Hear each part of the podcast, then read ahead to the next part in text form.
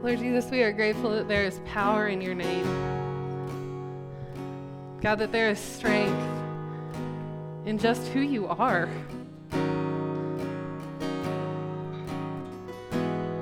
Lord, you know the battles that we face, you know the tears that have been shed. Lord, and your word says that there is strength, there is power, there is redemption in your name.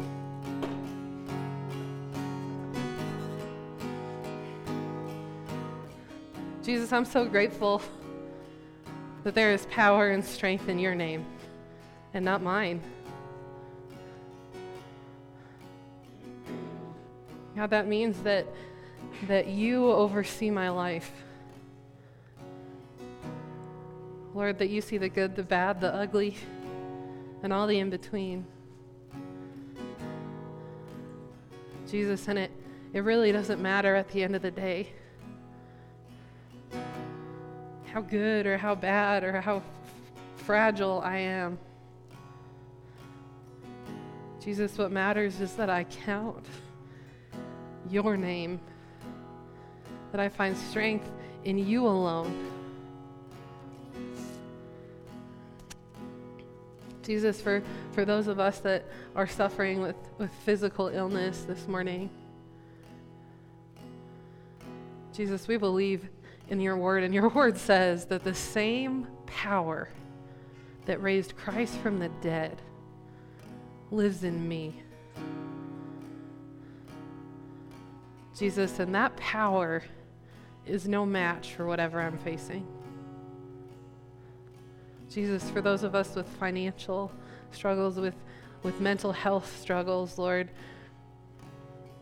God, with relationships that are strained, the same power that raised you from the dead is alive in me. Jesus, can I live in that power? Can I live in the power that your name has? Lord, that your name gives me.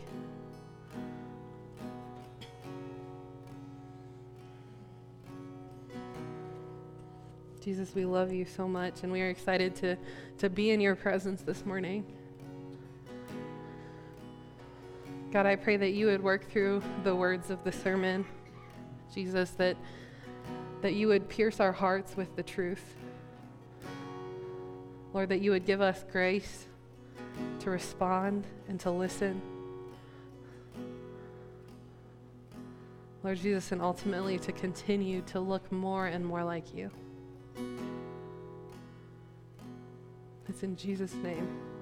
Amen.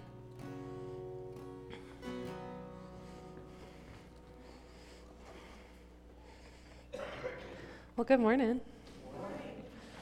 How are you guys? I haven't gotten to talk to all of you guys yet. You doing all right?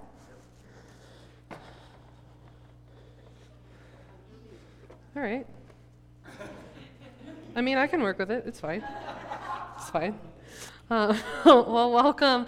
We are in week four of a series called Called Out.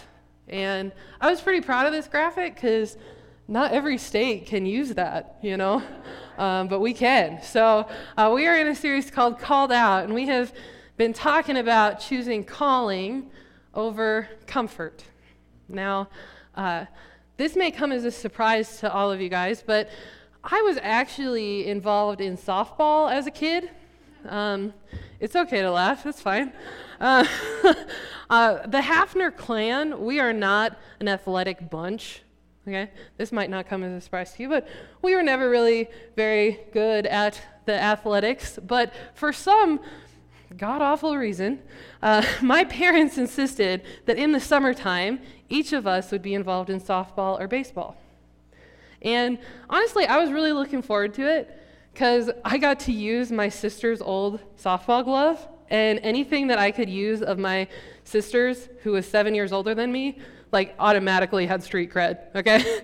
and so I was pretty excited, but it came around for me to be involved in softball. And so I was on the Dodgers um, of Mitchell, South Dakota, okay? don't hold it against me. Uh, but I was on the team called the Dodgers. We had uh, blue and white t shirts and I don't know, it was cool.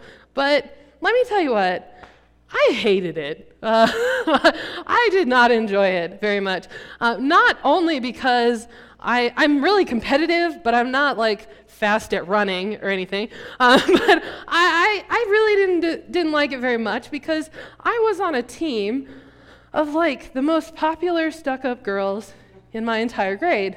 And all my friends were on another team. I think they were on the Yankees or something. And I wanted to be on the Yankees, but I got stuck on the Dodgers. And so what happened while I was a part of this team is that one, I'm one of the clumsiest people I've ever met. So I got skin knees like every single time I went. Two, I'm not that fast of a runner, so I was out all the time. and three, uh, my mom actually got me a water bottle that it wasn't a water bottle so much as like one of those plastic coffee thermoses, and it was bright yellow, and it had Daffy Duck on it. and I thought I was like the coolest person. And I rolled up to softball that day ready for them, everybody else to just fall in line. And what happened was I got a girl that said, Why do you have a thermos? Who even likes Daffy Duck? And I was just deflated. I went home and I was like, Mom, I don't want to be a part of this team anymore. Do you see my knees? And they don't even like Daffy Duck. What kind of monsters are those, you know? And I'm like, I can't be a part of this. And, and I remember my mom, she was like, wow, that really sucks. Wow, that's really terrible, Lindsay. And then she drove me back to softball. And, and I think a lot of times in Scripture, uh, we see the heart of God, and it's reflected in parenting. And this is one of those moments that a lot of times we find a struggle, a frustrating moment in our lives, and God empathizes with us, but He still loads us up in the minivan and leaves us there. Now, uh, through the course of this series, we have been talking about being called out of things, called out of kind of bad things. Uh, last week, Elizabeth talked about being called out of selfishness.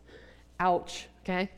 Uh, week before that, we talked about being called out of complacency. Week before that, Kurt did a great job of talking about calling out of comfort. But this week, I actually want to call you into something.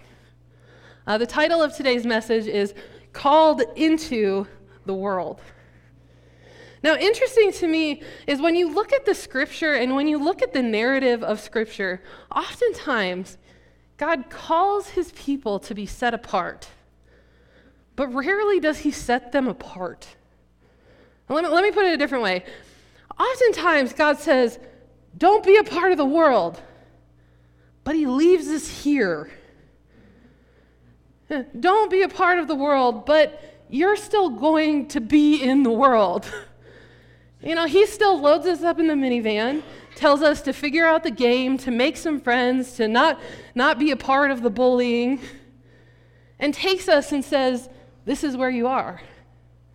Today, I want to look at a prayer in Scripture, and this actually comes uh, right before Jesus goes to the cross. And he's with his closest friends, his disciples and he decides that he's going to pray for them. Now, when we read this text, it is mainly Jesus talking directly to God. So let's read this. It's in John 17, verse 9. It says, My prayer is not for the world, but for those you have given me, because they belong to you. All who are mine belong to you, and you, you have given them to me, so they bring me glory. Now I am departing from the world they are staying in this world, but I am coming to you. Holy Father, you have given me your name. Now protect them by the power of your name so that you, they will be united just as we are. Now, uh, to paint the picture here, Jesus is looking forward to what is going to happen. And he says, Guys, I'm leaving. And he prays this prayer Jesus, Lord, protect them. And I think it's probably the same prayer uh, my mom prayed as I was walking towards the softball fields. Lord Jesus, protect her. Lord Jesus, no broken bones today, you know? And he says, Lord, protect them.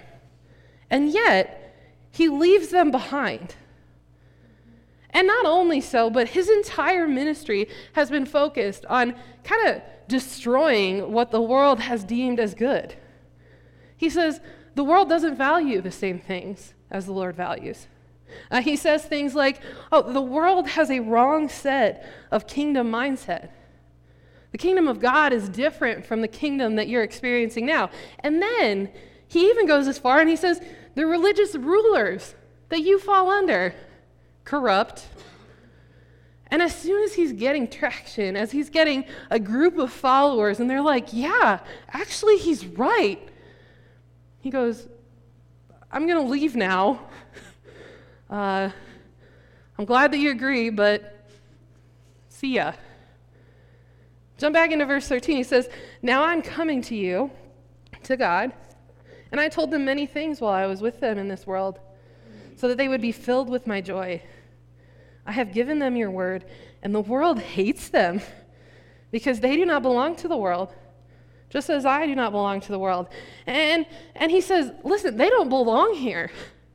They don't belong to this world. And of this verse, we get a very common Christian phrase We are in the world, but not of it. And that's pretty scriptural. Like, I'm not going to tear that apart. In John 15, verse 19, it says, The world would love you as one of its own if you belong to it, but you're no longer a part of the world. I chose you to come out of the world. And there's this clear picture all throughout the New Testament that this world is not our home, that we weren't made for this world. And actually, uh, throughout the text, you see that the word world is used pretty often. However, for you and I, when we say world, we mean earth. Uh, when the Bible says world, it means a multitude of things.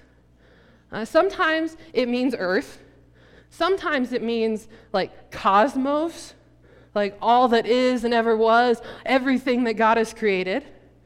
And then other times in this scripture, it means Satan's influence. It means the enemy's power.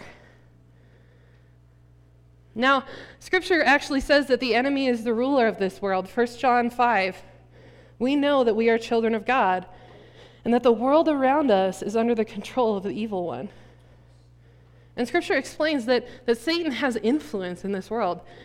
And I don't think that that's, you know, comes as a surprise to you. You, know, you live here, right? You know, you wake up to the news. Uh, you see the evil and the injustices that happen in this world. Just the other day, I was reading an article about 30 places in Colorado Springs that practice human trafficking. It's not this far off, distant place, but it's here in our city.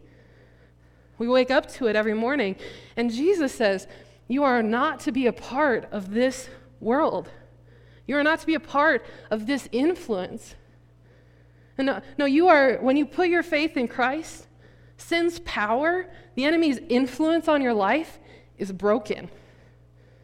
Now, does that mean that you'll never sin again? No, unfortunately.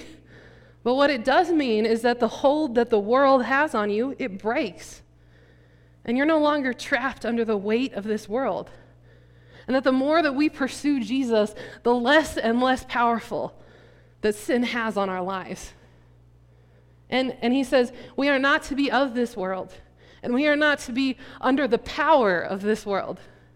But here's the catch we're still here.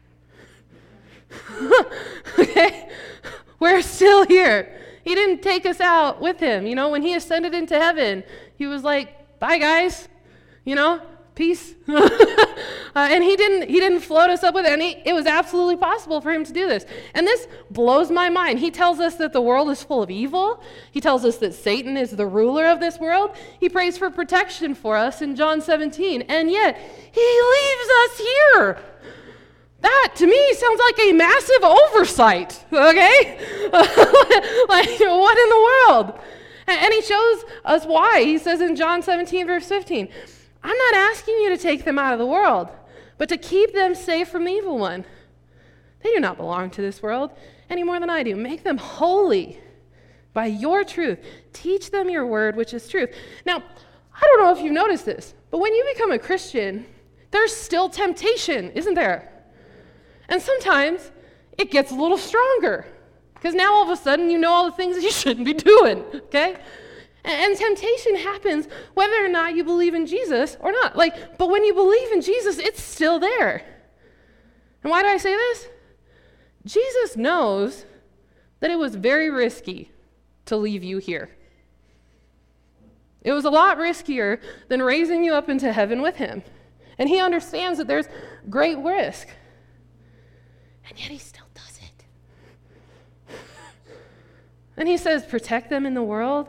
Don't remove them from it. He says, protect them in the world. And, and this, is, this is the reason for it. Because the world is where God's work happens. The world is where God's work happens, and God's work is not done. In fact, if He were to remove all the Christians, it would frustrate God's divine plan for your life. And He doesn't pray that we would be immune to the world, He says, protect them as they live in this world and reflect me in the midst of it. And that's like a beautiful moment. You know, if I was one of the disciples listening to the prayer, I would just be sobbing, you know? I'm not like crying, like ugly crying, right?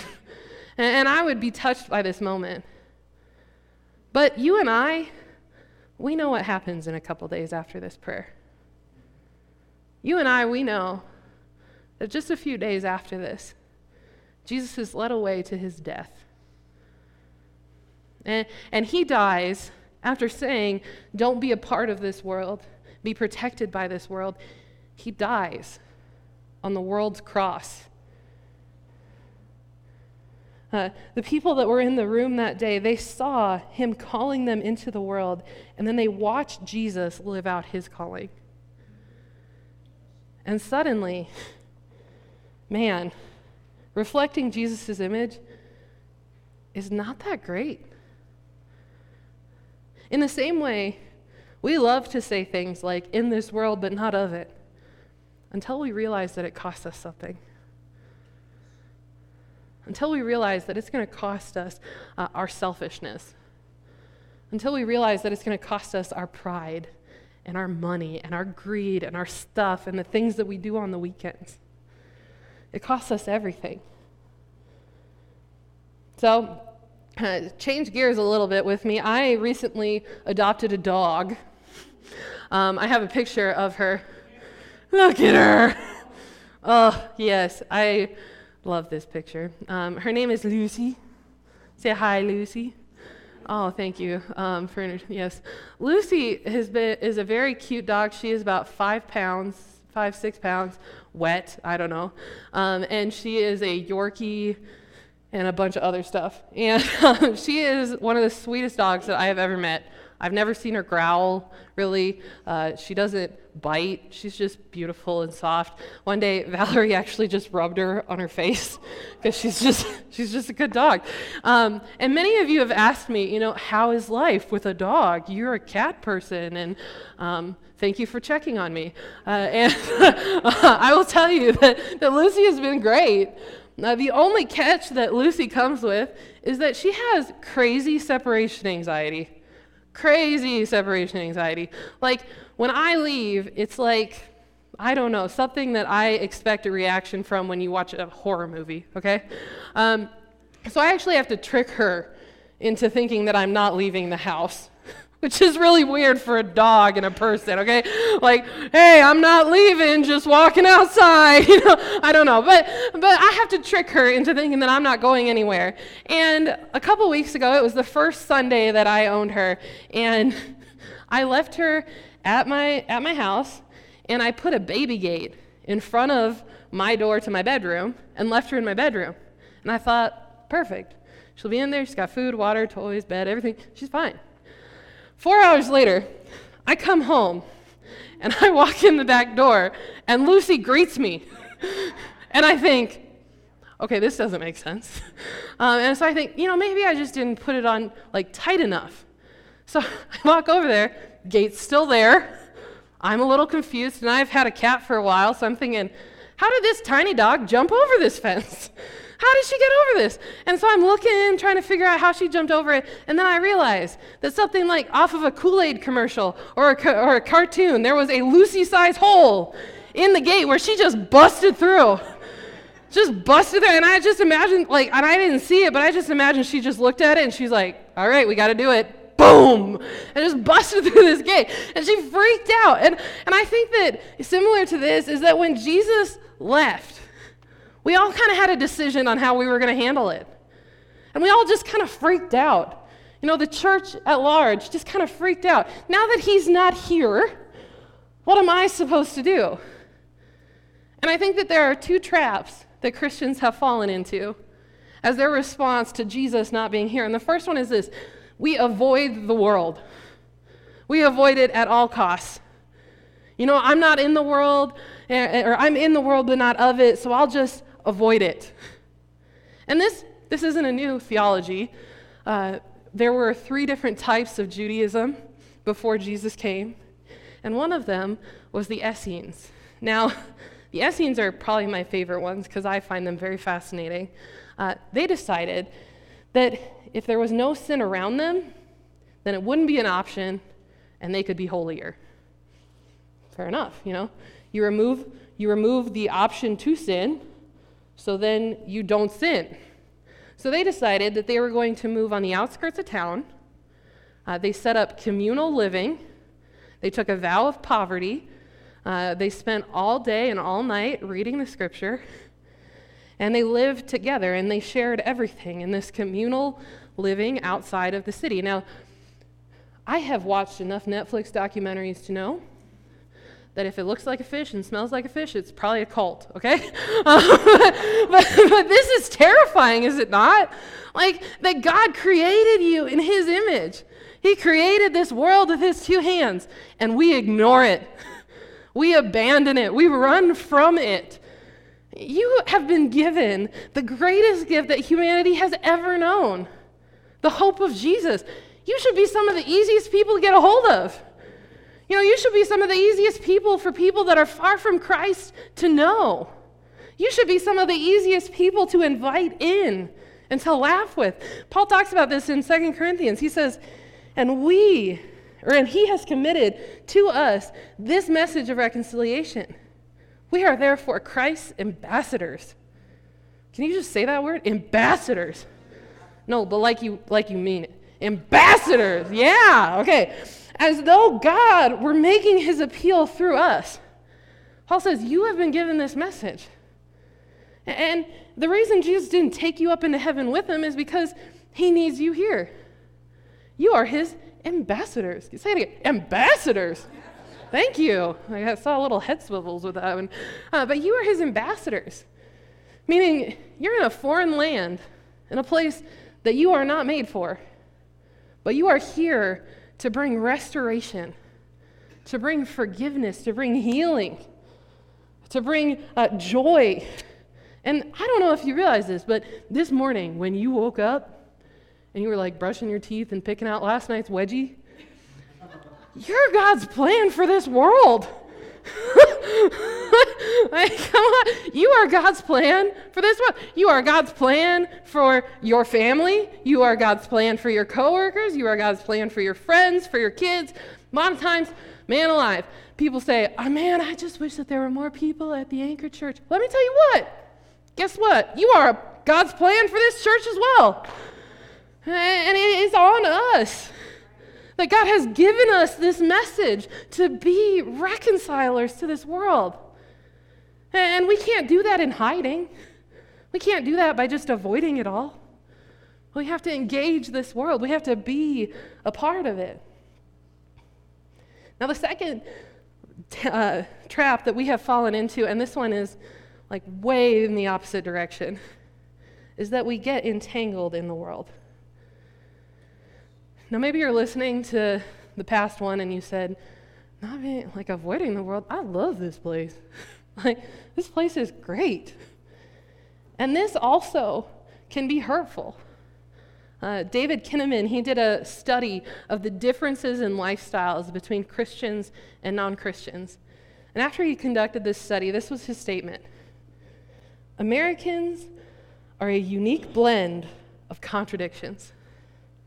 The respect, patience, self control, and kindness of born again Christians should astound people. But the lifestyles and the relationships of born again believers are not much different than others. He says there's very little difference between the two, between somebody who knows Jesus and follows him and somebody that doesn't. And he says we are filled, and I can't get past that, a unique blend of contradictions. And so, where, does it, where do we find ourselves this morning? I think that we need to find that there is a clear difference from being in something and being of something. Uh, to put it this way, in the world speaks to our point of location, of the world speaks to our source of influence. In the world, point of location, of the world, source of influence. Now, uh, I go to Walmart to go grocery shopping quite often, and I'm a list maker, okay? So I get this little app on my phone where I can check things off, and sometimes if I forget something, I'll be honest, I'll put it into the list just so I can check it off, you know? Um, I'm one of those weirdos. But uh, I, I make a list, and I go to Walmart. Now, being in Walmart and being of Walmart are two different things. okay? There was another place I could have taken this, but I'm going to go PG. All right, so, so being in Walmart, I can go there with my list of things that I need. I can walk in there, I can get the list, and I can leave. However, the second that there is a product display that catches my eye, and I think, I need one of those. Suddenly, I am not just in Walmart, I am influenced by Walmart, right? And there's a difference. When you are in this world, you are given a task. You are given a task to be messengers of reconciliation and not to be influenced by this world. A good question to ask is what influences my decisions most? Is it my success or my wealth? Is it my appearance? Is it my comfort? Or is it God's calling? Is it the challenges that Jesus gives on my life? Is it the kingdom purpose? And this is where we find the balance to solve this conundrum that you are called into this world. You are called into this world not to avoid it, not to be scared of it. Like, guys, I've read the end. He wins, okay? You don't need to be scared of it. You don't need to avoid it. It's not going to ruin you. You just cannot let it influence you. You are called to inter- interact with it. Not to let it rule your heart or your decisions, but actually to flip the script and influence the enemy's influence on this world. I think one of the perfect examples of this, to be in the world but not of it, is scuba diving. I have a picture of a scuba diver, which I thought that was pretty cool. But um, scuba, I didn't realize this, is an acronym. Uh, it stands for Self Contained Underwater Breathing Apparatus.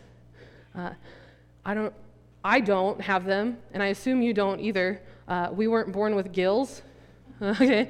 Uh, so, so we can't go very deep in the water and stay there for very long. And so we have to put these huge masks on our face and get oxygen. But did you know that at a certain point, when you are diving, oxygen itself becomes toxic to you? Uh, it's called oxygen toxicity, and it's a condition resulting from harmful effects of breathing molecular oxygen at an increased pressure. Meaning, if I go down and the pressure increases, my lifeline is no longer a lifeline. Meaning that the deeper a scuba diver goes, the riskier it becomes, and also the more important it is that they maintain communication with the people that are on the surface level. In the same way, the deeper you're involved in this world, the more important your lifeline becomes. Uh, the, the, the more that you are involved in other people's lives, the more that you have to take care of your lifeline. The more we have to take care of the things that fill us up, that keep us alive, that keep us supported. I want to invite Kurt up here uh, as I end, but I hear a lot of people that will say, Lindsay, if I just worked in a Christian environment, my life would just fall right into place. And that could be great for some people. But what if God is not asking you to change your location? What if He's asking you to change your influence? To change the thing that you depend on? To not let the pressures of this world injure you? but to intentionally spend time coming up for air. I think that we live in a world where most Christians they get all suited up in their scuba gear and then they float on the top of the shoreline. Never actually going into the depths. Never exploring the world beneath. Never seeing what God has for them. What God has made them and equipped them and strengthened them to do. How stupid would it be for me to go out and spend all this money to scuba dive and never take the plunge? Now, this this sermon is called Called into the World. And usually, a sermon that is called Called into the World ends with like this robust call, like, go out there. If you haven't invited them 20 times, invite them 20 more, you know, and like do more things and find more people to bring to Jesus. And if you get that from this message, cool, take it home, like do it. But I want to end a little differently today. because what I have found is that when your life is not attracting new or people that do not have Christ, that do not have hope, a lot of times it's not for a lack of effort, but it's for a lack of health. That our lifeline is not healthy that we are not healthy enough to dive deeper. And so I want to ask you when was the last time that you took a moment? It doesn't have to be like a sabbatical, but a moment away from the things that press in on you just to focus on Jesus. What does your lifeline look like right now? How long could you last under there? Or are you deep with no hope? You know, I love Sunday mornings, but you will never learn to go deeper if it's just Sunday mornings. Um, you cannot live off of just eating once a day. Nobody says to the scuba diver, like, just on Sundays, we're going to give you oxygen. okay? uh, you have to have an ongoing relationship with your lifeline. So, what does that look like for you? You know, people connect with God in different ways. I think some of us, we journal. Others of us, we, we get alone, and like I imagine this is Kurt's, but just like uninterrupted silence. uh, others of us, we listen to worship music, we go on walks. What does that look like for you? And when was the last time you did it? Would you bow your heads and, and just take a posture of prayer, whatever that means? And I just want you to imagine looking at your lifeline, knowing that you live in a world that you are not created for. What keeps you focused on the world that you are created for? What supports you? What encourages you? What calls you out? What challenges you to be more like Jesus?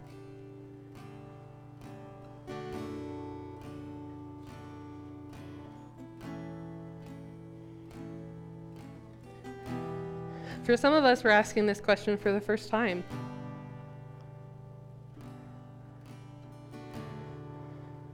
What is one thing that I can do to make sure that my relationship with Jesus is intimate, that it's life giving, that it's energizing?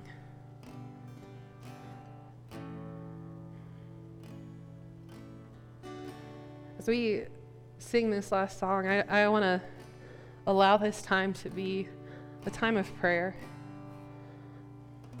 a time where you say, Lord, search me and show me the ways that you want to connect with me. Lord Jesus, I pray that all around this room, that each one of us could hear from you. God, I love the, I love the kingdom of God because we are so different and we are so unique. And we connect with you in unique and powerful ways. Jesus, but in the same way that I cannot pour out of an empty bucket, I want my life to be filled with your presence. Jesus, would you would you show to us how you want us to interact with you? Lord, maybe it's in a new way. Lord, maybe it means that we have to set some priorities differently. Lord Jesus, I don't know what it looks like. But I do know that you wait for us there. Just as you waited for us here this morning.